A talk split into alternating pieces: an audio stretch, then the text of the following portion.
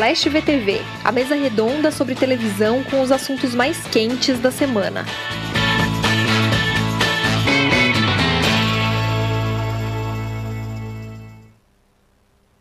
Olá, eu sou a Débora Miranda, está começando ao vivo mais um Splash VTV. Comigo e sempre nesta tarde ensolarada, finalmente sol e um pouco de calor, estão os sempre queridos Aline Ramos. Olá. Chico Barney. Olá, satisfação inenarrável. Cristina Padiglione. Salve, salve. Bom, se você está assistindo pelo YouTube, por favor, curta o nosso vídeo. Se você está ouvindo em alguma plataforma de podcast, siga a playlist de Splash para receber notificação sempre que houver um programa novo. Hoje nós vamos falar sobre Pyong Lee Antonella em Ilha Record, a despedida do Paulo José e do Tarcísio Meira, ainda tem as perguntas dos ouvintes, os melhores e piores da semana, e a gente vai começar falando da estreia do Mion na Globo. Não ganhou o programa ainda, não assumiu nenhuma vaga até agora, mas já conquistou seu espaço na emissora, isso está muito claro. É, começou a aparecer nos programas da casa, ele deu entrevista no Fantástico, disse que a felicidade dele é muito genuína de estar ali, como todos devem ter percebido. É, a gente, inclusive, abriu uma enquete no Instagram de Splash. O que você tem achado da empolgação de Mion desde que ele foi contratado pela Globo? 74% das pessoas responderam gente como a gente, dizendo que também estariam igualmente empolgados, e 26% responderam já deslumbrou. é, eu acho que, para além dessa discussão se a alegria dele é autêntica ou não, e a gente acha que é, né? É, acho que a gente precisa olhar um pouco também para essa estratégia, né, que foi traçada ali de redes, de marketing, as redes dele, muito casadas com as redes da Globo, é, com as redes dos programas, com a ida dele aos programas, as conversas com os apresentadores, enfim. É, acho que é, é, um olhar interessante que a gente pode discutir aqui. Chico, você que escreveu sobre isso, o que, que você tem achado? Pô, eu estou até sentindo falta, porque já faz quase dois dias que a gente não tem um novo capítulo dessa história. Já está com crise já. Acho que chegou no Fantástico e não, agora vamos baixar um pouco e deixar rolar, porque já aconteceu muita coisa. Mas eu, eu é, é, sempre fiquei muito impressionado com a maneira como o Marcos Mion conseguiu, sempre na carreira dele, assim, é, usar a internet a favor. Assim, ele foi um dos primeiros caras no Brasil a realmente investir tempo, energia e criatividade para estar tá, de fato participando das conversas. Assim, é, ele foi um dos pioneiros no Twitter, ele fez. Ele se tornou um garoto propaganda de primeiro escalão, mesmo fora, sei lá, mesmo fora da maior emissora, ou mesmo, sabe, muito por conta da internet é, é, o trabalho dele no Instagram, o trabalho dele na, nas outras redes. Então, acho, a, acho interessante o quanto que ele consegue passar uma naturalidade como se fosse realmente, pô, 100%. Não que alguém esteja aqui duvidando da emoção dele de ter sido contratado e tal, mas a maneira, né, a estrutura, o, esqueleto de como isso é feito e de como isso é, é, é traduzido de uma maneira muito natural e orgânica mas a gente sabe, tem, tem uma estratégia, tem um, uma história sendo contada ali que é muito bem amarrada, como a senhora bem falou, junto com as plataformas da Globo, junto com né, todo esse ecossistema ali deles. Então, é, é, na verdade, a estreia está prevista para o dia 4 de setembro, mas na real, na real, ela já aconteceu. Né? Hoje a gente sabe que os limites entre o que é TV, o que é internet, são muito mais borrados, né? A gente consome todo esse pacote o tempo todo ao mesmo tempo. É, então, acho que pô, já, já começou um golaço, assim, porque foi na sexta da semana retrasada que ele foi contratado e isso foi o assunto da semana até domingo, né? Até chegar no, no Fantástico com aquela entrevistona, ele fazendo a vinheta do Fantástico, tudo. Então, acho que foi um, uma estreia muito bem amarrada, que, que, começou com o pé direito. E acho que o interesse é esse mesmo, né? Que é, o assunto se misture com as redes, porque isso a gente já sabe que é muito interessante, mas também é, que continue vivo, né? A Globo manteve esse assunto vivo quanto ela ela quis, na verdade, né? É. Ele e a Globo juntos. E é o desafio, acho que, do, do, entretenimento hoje. Assim, é um filme que é lançado, sei lá, pela Marvel ou pela Netflix ou por onde for. Ele, não é simplesmente a bilheteria dele, é o quanto que ele é falado e o quanto que ele é bem falado. Né? Um, um, um programa que é o, o sonho de todo mundo que trabalha na TV no sentido de repercussão e de relevância, pô, é o BBB. Por quê? É um programa que não desliga nunca. Ele está o tempo todo acontecendo, porque tem o PPV, tem câmera e tal. Mas a tentativa de replicar de alguma forma essa experiência, acho que é o, o, o, o desafio e o desejo de todo mundo. Então, quando chega um apresentador com esse know-how, com essa expertise, junto com o canhão que é a Globo, acho que tem um potencial muito grande e, e sei lá, eu até imagino que isso em algum momento vai ser usado para contemporizar, assim, porra, esse cara é só do Multishow mesmo ou, ou, ou ele vai além aqui desse período que está sendo estipulado de até dezembro só? Eu, eu tenho minhas dúvidas, assim, porque eu, eu, vejo poucas pessoas hoje com o poder de mobilização do Mion, não só pelo carisma, não só pelos é, é, é pela bela barba grisalha, mas também por conta dessa estratégia, por conta desse conhecimento técnico é, é de como comover a nação. É, eu ia dizer que isso também não é muita novidade na vida dele, né? A gente falou bastante aqui das estratégias de TikTok com a Fazenda, né? Quando ele era apresentador. É, não sei se a Aline quer comentar também um pouco sobre isso e sobre esse trabalho que ele vem construindo na carreira dele já há algum tempo. É, eu acho que durante a, a, última edição da Fazenda deixou isso claro dessa de como ele conseguia fazer essa questão da internet com a televisão, porque ele sempre fazia lives é, quando encerrava o programa. E eu acho que chamou até atenção justamente quando fizeram aquele, aquele hotel com o pessoal que foi eliminado e voltaria que começou na Fazenda, né? Teve no Power Couple de novo, que o pessoal ficou ali por causa da, da que tinha que fazer a quarentena, né, para se reunir novamente. E aí ele aproveitou aquilo de uma forma que a emissora não estava aproveitando, de uma forma que a Record não estava aproveitando. Então acho que é, tem o ponto de como ele vai encontrando, já foi encontrando é, durante a carreira esses momentos de transição e de mostrar como dá para unir os dois. E era muito interessante, é isso, você acompanhar a Record, a Record não, a Fazenda, era pela televisão aberta, era pelo Play Plus e era pelas redes sociais do Mion também. Algo que a própria Record tentou reproduzir no Power Couple com a Adriane Galisteu, né? E até trazendo a questão das brigas do hotel depois para o programa, que é algo que as pessoas sentiam falta. Então, acho que isso vai mostrando essa disposição. Mas o que eu vejo também de interessante é que se não tivesse essa intersecção, não, não seria o Mion, justamente porque teve uma campanha muito grande na internet é, para que ele fosse para Globo. Né? As pessoas sempre lembravam dele. É, querendo ou não, toda vez que tinha, toda semana que tinha o No Limite, as pessoas insatisfeitas com, com o programa lembravam dele, falavam, putz, teria sido muito melhor com ele. Isso tudo já vai. Já, já, essa história né, que o Chico está falando, que, que ele está contando, ela já tá, tem sido contada há, um tempo e tem sido contada com a participação das pessoas. Então, acho que isso é interessante. E para Globo, é, é, eu, acho, eu acho que é o que casa, assim, de acordo com as estratégias, porque a gente para para ver o que foi feito um pouco com os ex-BBBs, né? E é um circuito até parecido de participação em programa, que vai na faixa. Ele só não foi na Ana Maria, mas também, se fosse na Ana Maria, seria perfeito.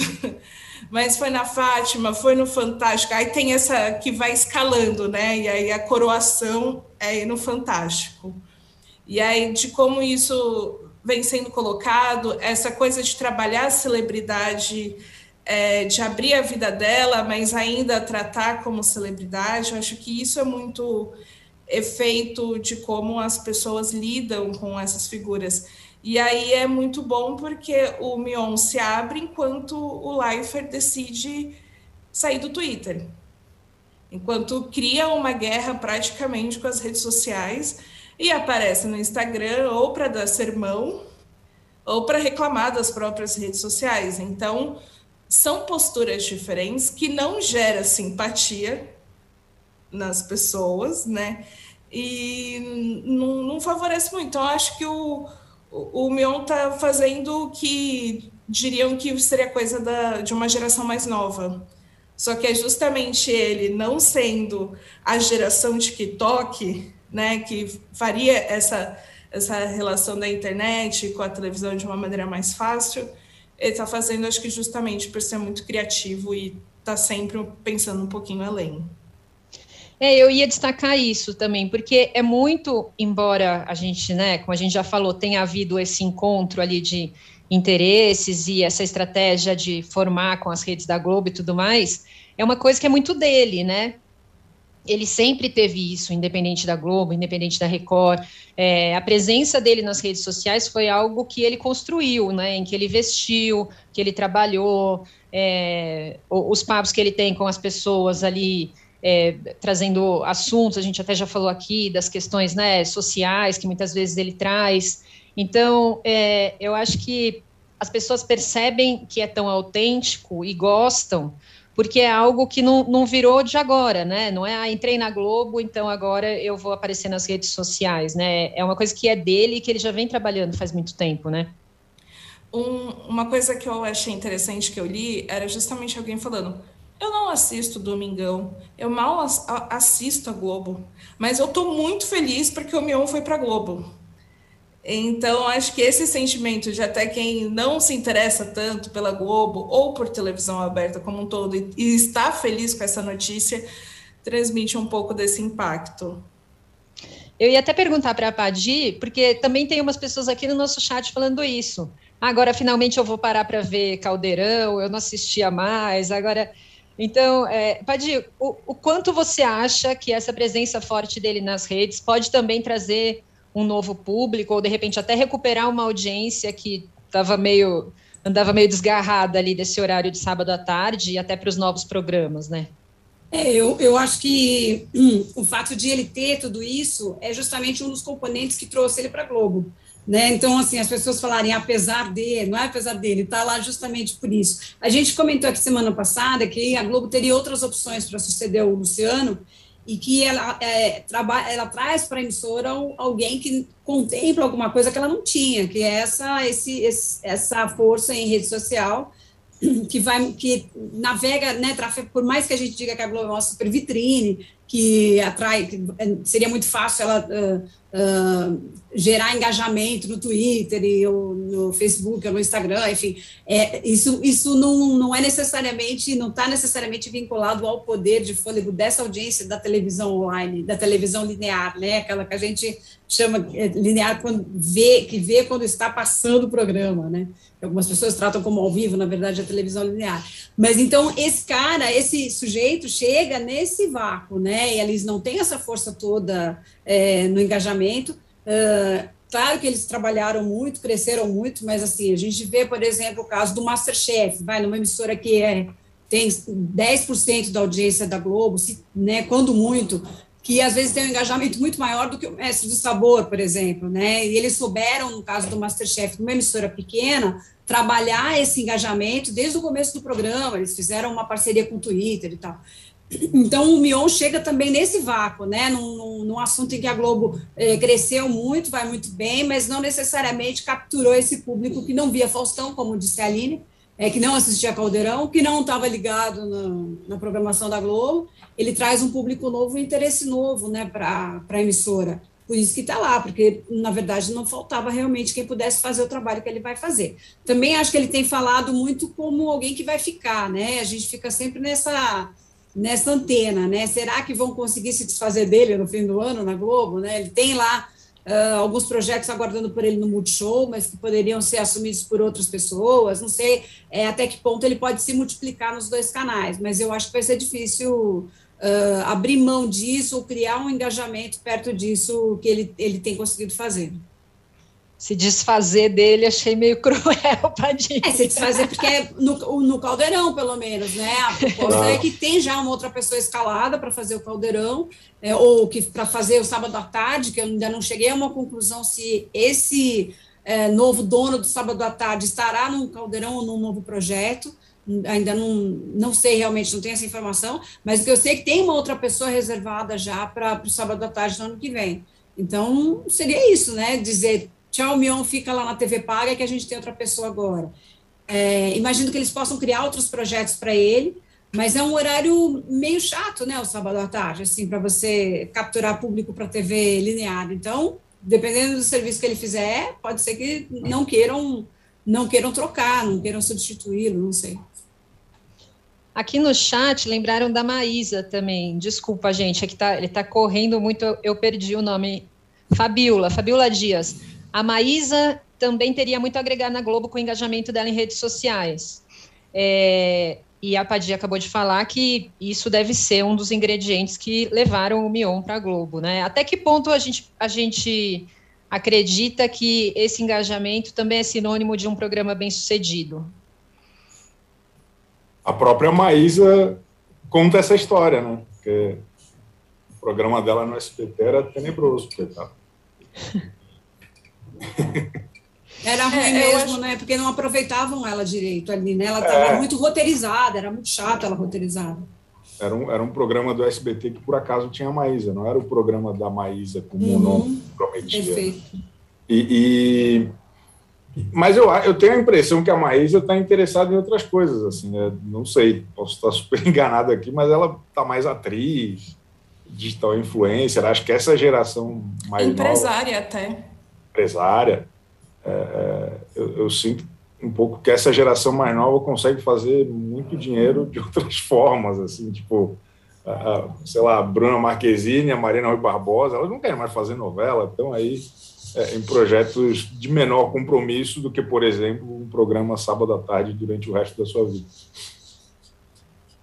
É, eu acho que também tem, tem um pouco né, essa relação de trazer pessoas que são influencers né, para ocupar esses cargos.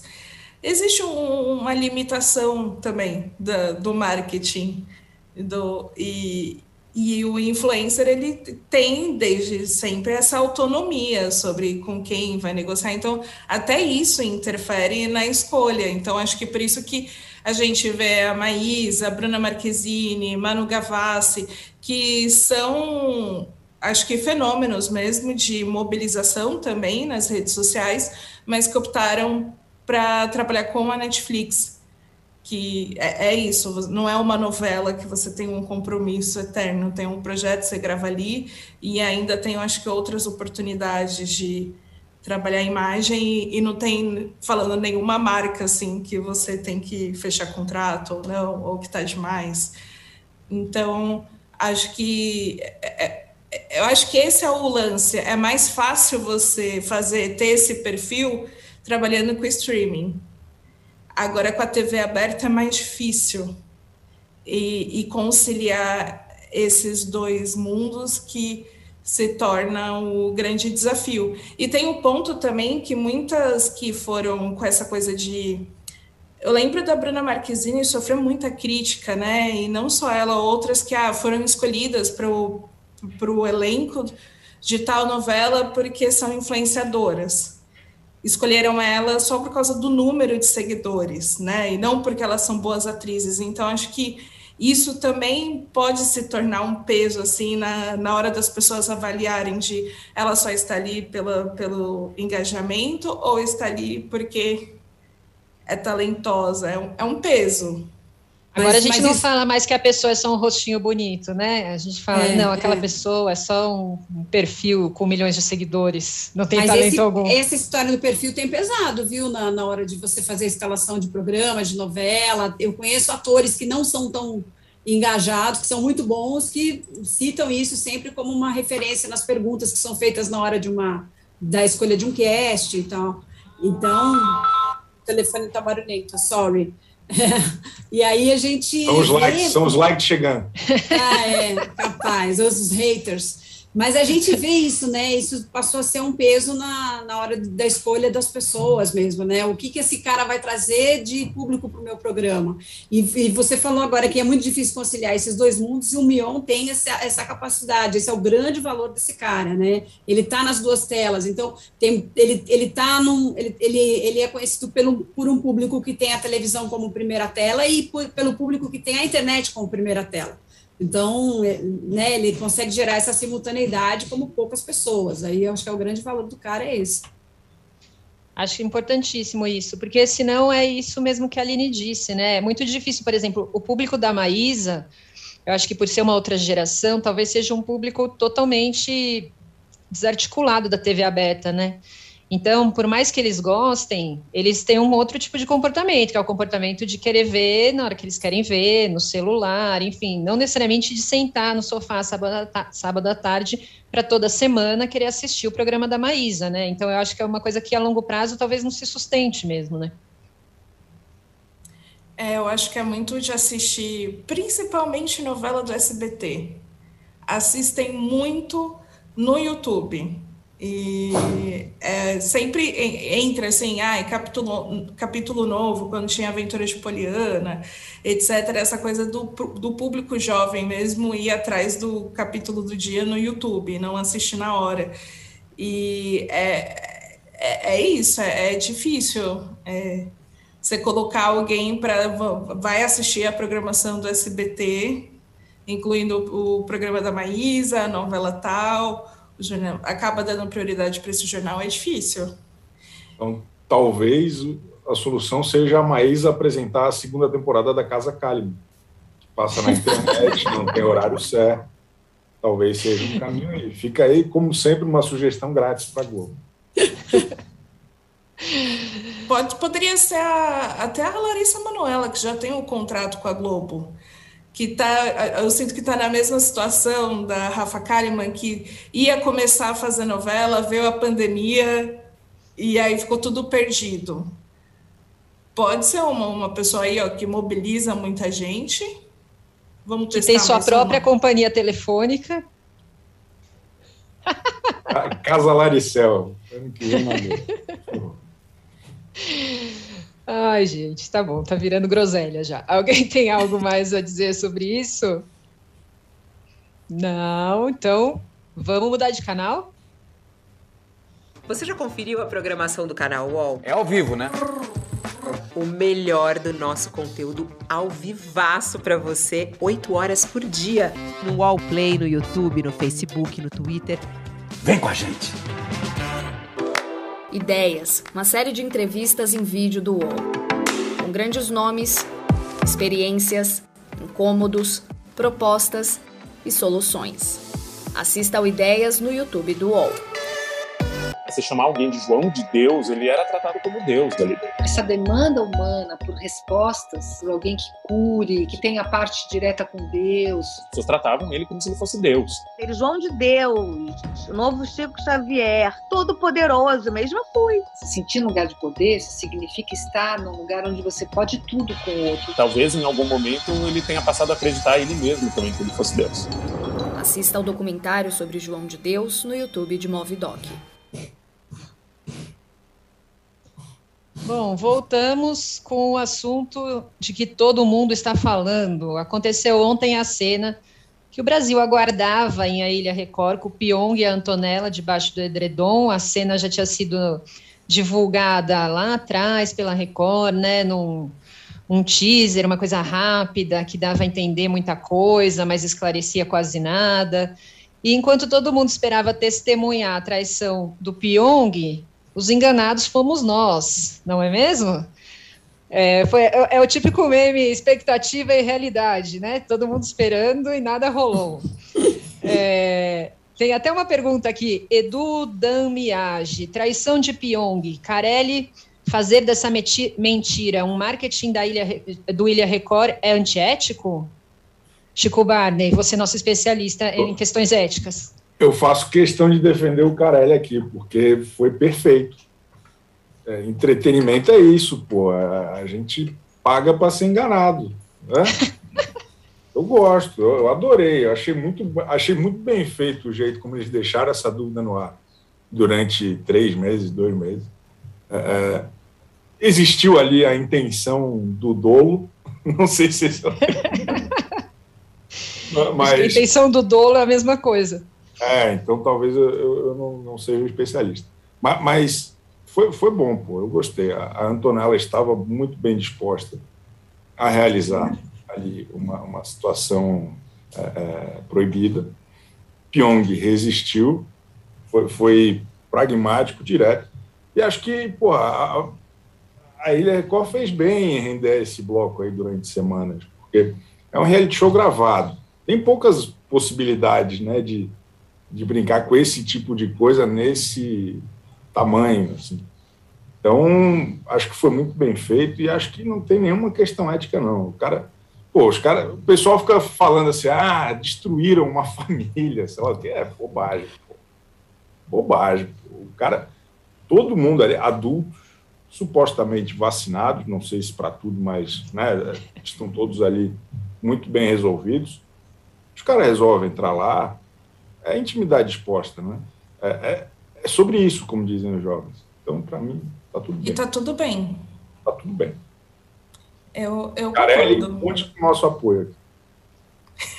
eu, eu também apoio o Carelli nessa. É, justamente porque seria antiético se não existisse um contrato que desse conta desse tipo de situação. Seria antiético, eu acho, se fosse algo que envolvesse a saúde das pessoas.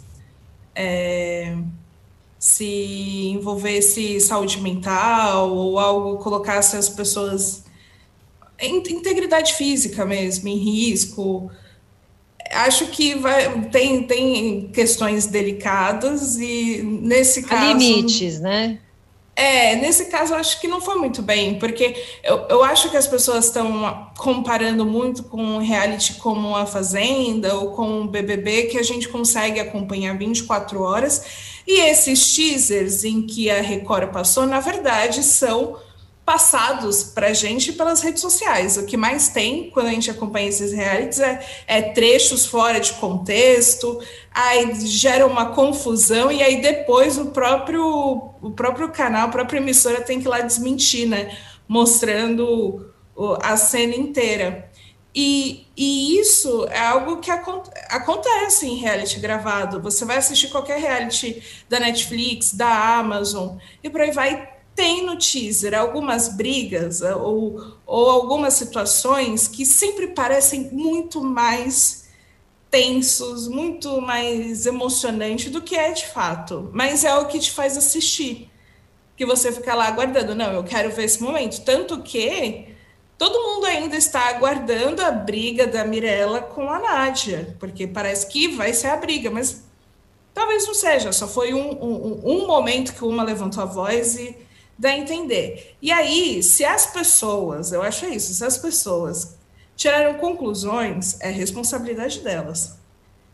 E não só delas, também tem o ponto que a gente tem o vazamento das informações que não dá para afirmar que é responsabilidade da emissora.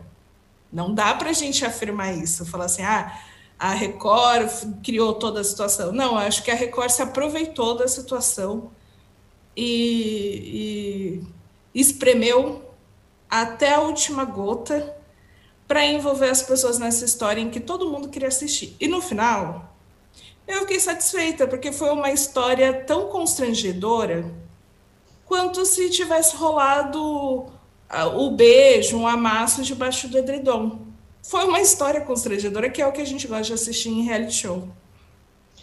É, eu, eu tô sentindo, inclusive aqui pelo nosso chat, que as pessoas estão mais frustradas porque não rolou a pegação do que por qualquer coisa, do que, ah, fui enganar. Ó, vou, vou colocar aqui. É, Eduardo Man, Maganha Vasco. Olha eu aqui dando espaço para outros times, mas tudo bem, vamos lá. Para quem imaginou sexo selvagem, fomos é tapeados. Sexo é. selvagem também você foi otimista demais, né? É, e a Fabiola Dias, que está falando aqui que chama Dias, mas eu estou achando que é a Fabiola Hyper, disse, na verdade, que ele traiu no hotel, de acordo com as fontes. Ah, é a Hyper, é, deve ser a Hyper. É, é tá dizendo que chama Dias, mas eu tô achando que é a Hyper. É a filha da Fabíola Hyper do Léo Dias. É, ótimo! É, uma mistura perfeita, cara. Olha Você já imaginou? Meu Deus do céu. Muito bom, muito bom. Mas eu acho que, como disse a Aline, não dá para dizer, não saiu de lá. A gente pode ter saído, né? Mas a gente não sabe de onde saiu o vazamento. Ele foi tratado como um vazamento, um spoiler, né? Uma coisa assim. E que a Record, convenientemente, não desmentiu. É aquele princípio de imagem, né, de você cuidar da imagem da marca da empresa. Aquilo que é bom para mim, pode ser mentira, mas é bom para mim, para que, que eu vou desmentir? Era bom para criar uma expectativa do programa, é, e esse vazamento, o mais engraçado é que antes da gente saber realmente o que aconteceu, eu li textos é, lacradores falando sobre a, o comportamento do Pyong e como ele já foi péssimo no, no, Big Brother e como ele deixou a mulher grávida em casa as pessoas constroem teses né, jurídicas assim sobre um assunto que elas não, elas não viram ainda, elas constroem em cima de um. Então teve um, eu sei que né, eu lembro de ter visto assim, algumas coisas é, crucificando o cara antes de saber o que aconteceu. Nesse, sobre esse aspecto, como a gente está de plateia, a gente não está na pele dele nem da mulher dele, a gente acha muito divertido. Né? E, e aí é, o programa é feito para jogar para né, a plateia, então está tá no é, seu é papel um, mesmo. É um gênero cruel mesmo. É. é. E os caras assinam aqueles contratos também, né? É, concorda com tudo que a gente editar, concorda com o cara assina tudo, rubrica todas as páginas, não lê nada. E, mas tem uma questão aqui: o programa ainda tem mais algumas semanas. Em é, nenhum momento ver, né? falaram que essa história acaba aqui. Vamos ver o que, que tem por aí. Vamos ver o que mais vai acontecer. Eu tenho uma. A gente estava falando, né, de que a TV tem os limites cada vez mais borrados com a internet. Eu tô passei ontem à noite dando atualizar no Instagram da Samili. É isso que eu ia falar, gente. Todo mundo já ativou as notificações do Instagram da Samili. A gente está aguardando então, a sequência desse tem, reality tem show, né? Tem capítulos aí de, de conteúdos colaterais que a gente ainda está muito empolgado. Né? É, é, é, um, é muita emoção. Eu, eu não vejo a hora. É, Só para dizer eu... que a audiência não foi a melhor de todas, a gente estava comentando aqui, foi ontem o programa deu oito pontos, foi um a menos que na sexta-feira, que foi o recorde, sexta-feira 13, o, a Ilha deu nove, a Aline lembrou que pode ser que fosse já gerando a expectativa da cena do Pyong, e ontem deu uma arrefecida. E ontem também, né, segunda-feira a concorrência é maior, na sexta tem menos coisa para ver também. É, enfim, eu, eu acho que ficou uma história perfeita para Record. O homem cristão que é difamado, que depois ele passa pela tentação e fala: Não, eu amo a minha esposa. Por que, que a Record ia negar esse tipo de história e esconder? Eu acho que tá, tá tudo dentro do pacote ali. E, e no final todo mundo gostou, é isso. E, e assim, é triste pela, pela Sami, até que ela tinha postado antes fotos chorando com, com uma criança, mas querendo ou não, a Record não assinou um contrato com ela. Não, não foi com ela. Não, o nome dela não é citado, é, não existe uma menção a ela. Então, é isso, é efeito colateral de você estar casada com alguém que vai para um reality show. Ou, então, ou para alguém que vai alguém que vai para tantos reality shows assim. é, talvez seja bom as pessoas lerem, uh, ficar atento, né? Lerem um contrato do, dos realities, lembrar que nem sempre vai ter situações agradáveis que você vai viver. Enfim, é, é isso. Acho que mostra um pouco dá para dá para ficar fazendo um monte, é isso, dá para fazer um monte de textão sobre como somos insensíveis e ai, é, divórcio não é entretenimento. Porra, Mas... a pessoa nunca viu uma, uma novela do Manuel Carlos. É verdade. Gente, mas vocês acham que ela não sabe? Eu, eu, eu, tenho vários questionamentos a respeito de, dessa, dessa, dessa sequência dos fatos agora. Porque, tipo, o Pyong foi lá, a mulher estava sofrendo, chorando com o bebê, a mãe morreu, e ainda assim ele não foi lá e falou: amor, não é isso que você está pensando. Não? Vocês acham que não? Ele pode ter falado e ela não acreditou, porque ah. o, a notícia do divórcio é, é, esse é o ponto. A notícia do divórcio veio logo depois que a Record divulgou um teaser do Pyong com a Antonella. É isso, sem qualquer contexto. Primeiro ela tinha brigado, xingado a Antonella. Não, se xingaram as duas, horrível, né? E aí depois ela acabou terminando com ele. E aí tem essa discussão se o divórcio é fake, igual a traição. É, é, é muita suposição, é isso. Acho que dá para ficar debatendo por muito tempo, porque tem muita suposição e a gente não sabe de nada. Tem essa fofoca mesmo circulando de que o Pyong ficou mesmo com a Antonella no hotel depois, sem câmeras. É isso, é fofoca, ninguém nunca vai saber e não dá para tratar como verdade. Até se um dia a Antonella, a Antonella não, a Sami decidir fazer uma live falando, ah, eu vou contar tudo, ela não vai contar tudo. Terça que vem aqui no Splash TV, estamos aguardando. Sami... Sami, venha contar tudo aqui pra gente, por favor. Mas a, a Sami foi fundamental para o sucesso do Ilha Record. É, se a Record não assinou com ela, tem que assinar. Ela foi fundamental para o sucesso. É, toda aquela reação dela foi muito importante para a gente ficar interessado nisso. Todo o trabalho de divulgação, pô, a Sabrina veio aqui, o Carelli foi no, no Splash Show, e era o assunto. Quem, o que que houve? Houve ou não houve? E, então, acho que foi muito importante. E, e só gostaria aqui de, de, prestar minhas condolências à Antonella, que além de todo mundo ter assistido ontem, aquelas cenas um pouco constrangedoras, pô, estão fazendo da vida dela um inferno. Ela teve que bloquear comentário no Instagram, tudo que ela posta a galera fica xingando, que também é muito feio, pô, deixa, deixa eu É, gente, vamos respeitar, ué, a mulher que investiu e foi lá empoderada atrás do que ela queria. É. Se fosse um homem tomando não, as pessoas iam estar perseguindo ele nas redes? Vamos colocar a mão na consciência aqui. Agora, eu, vou, eu quero, quero lançar uma última pergunta. Muito já falamos aqui sobre se Pyong é o grande estrategista deste país, não é mesmo? Enfim, sobre esse, esse olhar para o jogo que ele tem, especial. Mas Pyong é o grande galã desse país atualmente? Eu me nego a, a, viver num país em que o Pyong é o grande galã, Débora. Pelo amor de Deus. Eu prefiro até. Não, não vou falar nada. Melhor eu não me comprometer. Daqui a pouco eu já estava abrindo uma cerveja, não é mesmo? Aqui, trocando confidências. Vai, porra. Tá bom. Bom, então eu, eu vou agora é, mudar de assunto para um galã de verdade. É, nos despedimos semana passada de Tarcísio Meira, um ator enfim, acho que nem preciso né, apresentar, todo mundo conhece, todo mundo que já assistiu algum 10 minutos de TV aberta conhece. Infelizmente, morreu de Covid.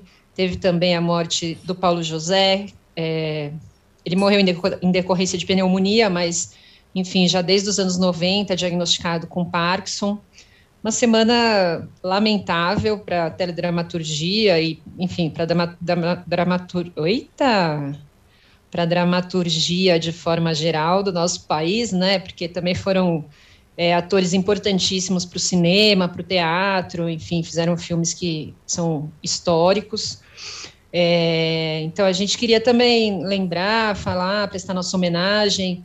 É, o Tarcisinho, filho do Tarcísio e da Glória Menezes, que é mulher do Tarcísio, foi internada também com Covid, graças a Deus já teve alta.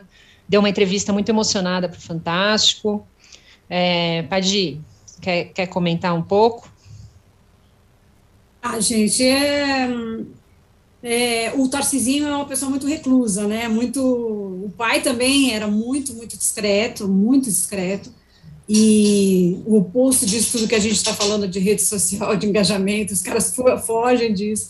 Então, foi, achei muito é, bacana que ele tenha, não sei se a Renata Ceribelli perguntou isso, mas que ele tenha iniciado a entrevista explicando por que ele estava ali. Que era um momento difícil, que era um momento delicado, mas ele ficou muito comovido com as homenagens que o pai recebeu, com a sensibilização do público, com a comoção que a notícia causou no país e toda aquela coisa, e achou que seria seria bom poder pelo menos agradecer ou manifestar isso, assim, é, achei muito, é, é, e sei, assim, conheço o Tarcísio Filho há muito tempo, sei que se tratando dele foi uma decisão muito pensada, muito elaborada e uma cena muito rara, né, e aí quando aparece alguém que tem esse comportamento se expõe, entre aspas, dessa forma, num momento de delicadeza, de sensibilidade, que ele sabe que vai chorar e chorou, é, é, por, é, porque é muito valioso, assim, sabe? Tem um peso muito forte para ele, assim, isso é, a gente tem que considerar.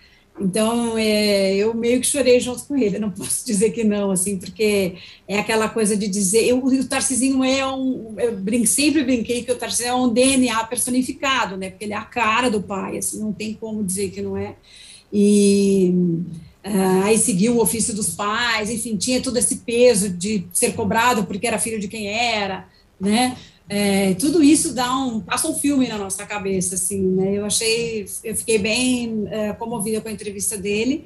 E aí, ontem, já na saída da Glória do hospital, eles também, a mulher dele, a Mocita Fagundes, publicou uma imagem da Glória saindo com todos os enfermeiros, tem aquela, aquele ritual em que as pessoas curadas de Covid são aplaudidas, né, na saída do hospital, mas ali fizeram toda uma decoração de balões para ela, foi super bonito, assim, ele também na foto, e também na, na, na saída do hospital pegando a mãe e tal. Então, toda essa exposição involuntária de uma família que é muito reclusa, porque justamente é muito exposta o tempo todo, é, é, faz parte de, desse, desse ritual de despedida de um cara como Tarcísio Meira.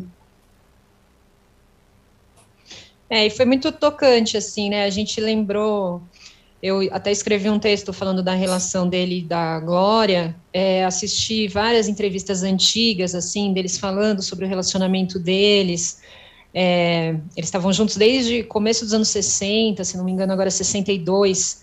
É, e ainda hoje, já bastante é, é entrevistas recentes, assim, é, é, eles se tratavam e, e, pareciam, né, sentir o mesmo amor, assim, é uma coisa, era, era muito bonito de ver os dois juntos, né, e eles falando do relacionamento deles, do amor que eles tinham, é, eles respondiam, né, ah, eu, eu, não sei qual é a receita de um casamento bem sucedido, né, eu, eu vi uma entrevista, o Tarcísio falando aí, se eu soubesse eu já estava rico, mas sabia, né, porque assim, os dois sempre muito amáveis, muito carinhosos um com o outro, falando do toque, do carinho, de estar do lado, ela falando de passar a mão no cabelo dele, de como ela gostava de estar perto, enfim, é, era muito, muito uma relação muito linda, né? E eu acho que uma é. parte da tristeza que fica na gente ainda é pensar agora que ela também ficou sem esse amor, né? Para além de tudo que aconteceu, para além né, dessa doença que, enfim, é uma tragédia mundial e tudo mais, assim, a Glória ficou sem o Tarcísio, né? Uma coisa muito impensável, assim, para a gente, mesmo, mesmo de fora, né? Mesmo para a gente que é só Sim. telespectador, né? E essa, essa entrevista que você citou agora é, é, é, muito bacana que ela tenha tido a chance de ser realizada, porque ela é muito recente. É de uma é. série que o Viva fez, chamada Os Casais que Nós Amamos, né? Acho que é isso. E, e é legal porque a gente ficava com certo pudor de explorar isso um com o outro, justamente porque eles né, têm uma postura muito reclusa, assim, muito, muito profissional, noção de falar muito da vida pessoal. Mas esse casal, há quase 60 anos, é, ali meio que protagonizando um pouco a história da TV, as pessoas ficavam um pouco receosas de tocar nesse assunto, né? Como é o amor dos dois e tal. E o Viva teve a chance de fazer essa entrevista que é maravilhosa. Eles se abriram muito, né, nessa entrevista. Eles falaram com muita Eles se emocionam na hora que eles estão falando, é muito bonito. Bom, enfim, deixamos aqui a nossa homenagem é, à família do Tarcísio e da Glória, também do Paulo José, que foi um ator igualmente, acho, inesquecível, assim, até o Celton Mello fez uma homenagem muito linda para ele é, no, no, Instagram, é, dedicando o papel de Dom Pedro a ele, falando que tudo que aprendeu, aprendeu com ele. Enfim, os dois trabalharam juntos no filme, O Palhaço, e também foi, acho que, uma perda. Enfim, muito triste. Ele foi é... na coletiva, teve uma coletiva dos Tempos do Imperador e o Celton falou, do nada, assim, na coletiva. Paulo José, meu autor preferido e tal, foi isso anterior à morte. E sempre que podia lembrava sempre do Paulo José, né? Tinha uma reverência muito grande e tal. Aí ele falou que conheceu a, a Bel Kutner pela, pela, pela, pelo set agora, porque ele conhecia só de frequentar a casa dela, que é filha do Paulo José e da Diniz Fá. Então, uma história bacana também. Muito legal. Bom, eu vou abrir para algumas perguntas aqui que foram enviadas pelos internautas ouvintes. É, Adri Matoso 7. Por que a Globo se preocupa tanto se a audiência das tardes de sábado com as audi... De novo. Por que a Globo se preocupa tanto com a audiência das tardes de sábado se praticamente não tem concorrente? Como não? E, e, emissora de TV não é só para ganhar da, do SBT, pô, é para fazer dinheiro, né? Então, tanto faz se tem ou não tem concorrente os caras têm que ter um produto ali para a galera assistir e, e, ter quem invista. Pô. A gente sabe que se tem só um monte de sessão de filme, não tem o mesmo tipo de, de anúncio do que ter ali o garoto propaganda ou garotos propaganda, como é, é normal ter.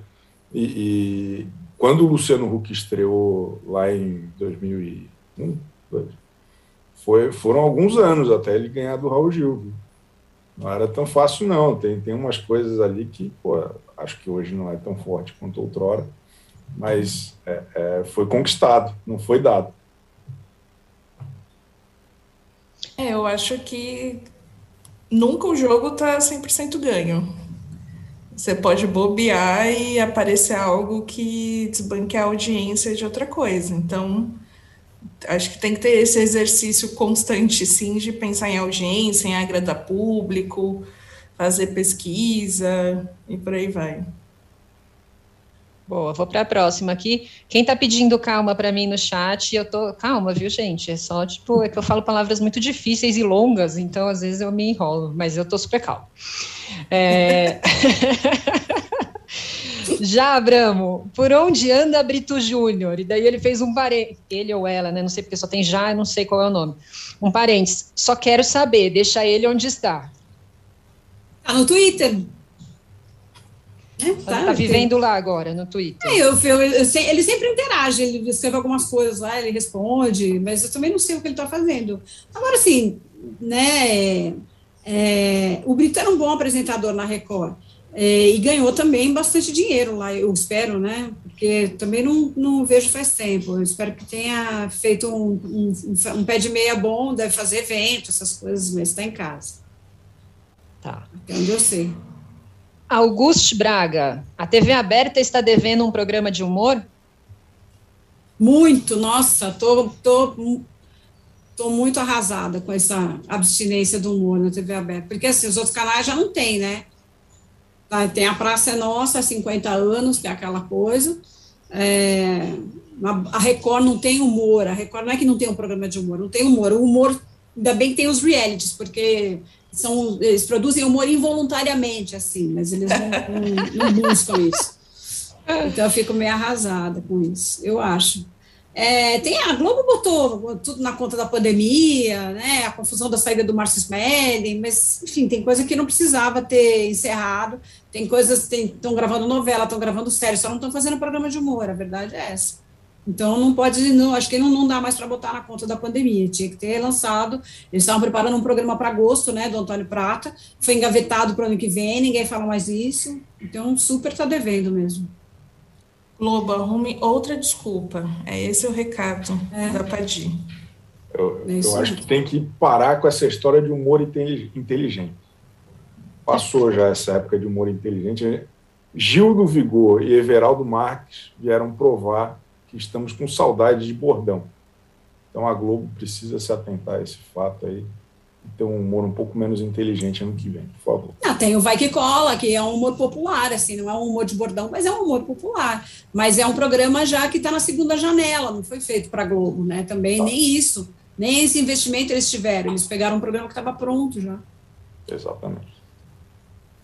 Aí temos aqui Danilo S. Vieira 93. Ele não quer saber a nossa opinião, não. Ele pergunta diretamente ao Chico. Lady Night nos domingos após o Fantástico. O que Chico Barney acha desta ideia? Sei lá, pô. Legal. Tá rolando eu, isso? Eu não sabia. Acho que é uma sugestão dele. Não, acho que ele, tá, ele, ele, teve essa ideia sozinho, eu acho. Acho que ele teve... Eu sinto muita falta de ter um programa depois do Fantástico. Né? Eu acho uma sacanagem logo já, já chegar o Steven Seagal matando ucranianos. Eu, eu acho que cabe espaço. Muito bem. Então, vamos aos melhores e piores da semana. Melhores. Aline. O meu melhor é a nova temporada de Sob Pressão. É, não tem assim nem muito o que falar dessa série incrível e marjoristiano. Acho que é interessante a nova perspectiva de não ter a pandemia como centro, mas presente na narrativa e entrando nos dramas pessoais de cada pessoa. A gente sabe que quando a pandemia vira o centro, a gente não gosta muito, né? Então, é bom que esteja ali presente para não parecer algo tão desconexo, mas que tenha uma história ali para se acompanhar. Então, acho que é, uma, é um bom retorno e, e, e, é bom, e vai dar bom a temporada, acredito muito. muito bem. Chico. Queria dois elogios aqui. A bobagem que é o Masked Singer Brasil, uma bobagem, adorei, achei é, é, irritante e, e divertido. É, e queria também elogiar aqui o Super Dança dos Famosos, que mesmo com todo esse imbróglio aí, com Faustão, Última Hora, Substituição, apesar das videocacetadas, é, é, é, é um bom programa e acho que o Thiago Leifert, inclusive, faz um papel melhor na Super Dança do que no The Voice. Acho que ele é mais importante lá do que no The Voice, que é quase um, piloto automático lá. Cabe outros caras lá. E acho que o Thiago Leifert deveria, ano que vem, apresentar a Superdança dos Famosos novamente. Fica aí minha sugestão. Beijo. A gente tem, tem muitas sugestões hoje. O programa está muito é, aproveitável. Padi. Também voto no Sob Pressão. Eu, eu gostei no, no só a Aline falou que não gosta quando tem a, a, Covid em primeiro plano. Eu gostei muito dos dois episódios que eles fizeram no ano passado, mas acho que dois episódios era de bom tamanho, é, em que eles é, conseguiram é, levar os olhos do público para um hospital de campanha, que é um lugar que ninguém podia entrar e tal porque a série, embora seja ficção, é feita toda com base lá do Márcio Maranhão, que é o médico, autor do livro que inspirou o filme, que inspirou a série. Ele é consultor permanente, os caras botam no roteiro vários X's e Y's até perguntar, doutor, pode ter um balão de ensaio aqui, pode ter não sei o que lá ali, pode ter um bisturi, não sei é, em que função. Então, ele é, ele é um consultor realmente técnico da série e é por isso que parece tão real é, eu gosto muito dessa sensação de que aquilo podia estar acontecendo do meu lado, assim, de tão bem feito e orgânico que parece, né? Da, do, da direção, do elenco, da atuação dos, do, dos atores que são incríveis e tal. A única crítica minha ao Sob Pressão é que todos os médicos são muito bacanas. E, assim, não existe um mundo, não estou falando de médico, não existe um mundo onde todos os profissionais de um, de um lugar sejam incrivelmente bacanas, né? Sempre vai ter alguém que é mais. É mais malvadinho e tal, né? Então, só isso, assim, acho que falta um, falta um vilãozinho. Mas o vilão na, na, na no supressão é justamente a precariedade da saúde, tem toda essa, né? O conflito está sempre nisso, não está nas pessoas. Eu adoro supressão e acho que está cada vez mais orgânico, é, sem, sem esse risco da série ter caído num, num, num buraco, numa mesmice. Não, ela, ela volta a alguns temas sempre com outro olhar. Então, é formidável, assim, para mim não tem nada mais legal. Da TV aberta hoje. Nada. Eu apoio muito tudo que vocês disseram sobre, de, sobre pressão, mas eu queria muito destacar a Gracie Frank, que ganhou. A, a, eles, a Netflix soltou acho que quatro episódios da sétima temporada. E, gente, é boa demais essa série. Pelo amor de Deus, ela, ela, ela nunca para de ser boa. Jane Fonda e a Lily Tomlin são eternas. Uma comédia maravilhosa, é engraçado, é empoderador, é libertária, é, é incrível. Assistam, sejam Qual felizes. Gracie e Frank. Você nunca assistiu Ah, Gracie e Frank? Já ouvi É muito falar. bom. Assista, Chico, você vai gostar. É muito bom. E tem episódios novos agora na Netflix, então eu quero deixar aqui destacado. Vamos para os piores?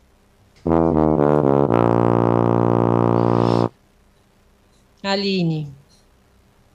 Bom, acho que não tem outra coisa a não ser a perda de Tarcísio Meira e Paulo José. Acho que sempre quando a gente tem, tem, tem essas perdas, mas nesse momento se torna algo. Acho que se torna uma vitrine, né, da, querendo ou não, da sociedade, quando a gente tem ídolos, é, figuras tão grandes da televisão, no caso falando de Tarcísio Meira, é, que, que morre de Covid, acho que afeta todo mundo um, um pouco mais, né? Então, acho que isso, a, a, a perda dos dois, é, acho que é algo muito triste por si só, e ainda nesse contexto, ah, é tudo triste, não, não tem saída. Chico. Eu voto com a relatora e queria também falar de outra coisa aqui, que é a insistência de Alexandre Garcia na CNN. É, acho que mais uma vez essa semana aí rolou um, um trecho de questões absolutamente absurdas, de, de é, é, é, coisas que não. opiniões que não, não são baseadas em qualquer tipo de fato, qualquer tipo de, de, de verdade, e isso é muito preocupante, porque é uma, uma empresa com um nome tão forte, né, de alguma forma validando as coisas mais escabrosas que a gente tem hoje na nossa sociedade, que são um perigo que tem impacto na, na, na vida e na morte de milhares e milhões de brasileiros. Então, acho que é uma responsabilidade muito grande, é, que vai além de ideologia, vai além de qualquer coisa, é responsabilidade mesmo com a sociedade. Acho que é muito grave o que está acontecendo na CNN e com alguns outros é, é, meios, acho que é muito preocupante. Padi? É, vou acompanhar o voto da Aline, perda de Tarcísio Meira e Paulo José, com uma crítica aí às, a Globo, mais a Globo, né, que tem o maior acervo de cenas dos dois, é, que deixou para se ocupar muito desse assunto na hora da despedida. Assim. A gente teve no ano passado essa sucessão de, de rompimentos de contratos na Globo, um deles foi do próprio Tarcísio e da Glória, que eu até estava revendo uma entrevista essa semana do Roda Viva, ele realmente fala que foi eles, eles foram da Excelsior para a Globo ganhando menos, e isso endossa uma história que o Boni falou no passado, essas pessoas elas não eram é, meros colaboradores da empresa, elas eram quase que investidores, porque elas né, apostaram naquilo quando não era nada. É, genial a entrevista do Roda Viva, aliás, é de 2015, muito boa mesmo. E eu acho que faltou isso, assim, teve, quer dizer, é, eles morreram essa semana, morreram semana passada e tem uma geração inteira que não conheceu, o Paulo José é, trabalhou a última vez em 2014, né, na novela Em Família, onde ele fazia alguém com Parkinson, então é uma obra super vasta de, de, de especiais, de minisséries e tal, e não, né, isso tem que ser de alguma forma reavivado com mais permanência para que a gente não tenha é, pessoas que estão afastadas há algum tempo e só na hora de morrer uma nova geração fique conhecendo aqueles caras, assim, então é só nesse sentido acho que fica aí o, a criticar a televisão e a, e a saudade pela, pela partida dos dois. É, eu concordo plenamente, também é, meu voto vai para essas tristes despedidas que tivemos essa semana, vou concordar muito com o que a Paty está falando, acho que é, a gente precisa dar mais valor para a nossa história, né? A gente já falou muito sobre isso aqui, mas a história da TV no Brasil é uma história muito preciosa e precisa ter um olhar para isso, sim. Bom, gente, chegamos ao fim, por hoje é só. Beijos, até semana que vem. Beijos. Tchauzinho. Tchau. Splash VTV é transmitido ao vivo às terças-feiras, à uma da tarde. Produção de Laura Capanema e Lígia Nogueira. Distribuição de conteúdo de Bruna Brasil e Sara Oliveira. Operação de ao vivo de Paulo Camilo. Artes de Daniel Neri, Pedro Souza e Santiago Lopes. Coordenação de operações de Danilo Esperandio e Fabrício Venâncio. Coordenação do podcast de Juliana Carpanese e Mariana Soldi. O projeto também conta com Antônio Morel, gerente geral de Move, e Murilo Garavello, diretor de conteúdo UOL.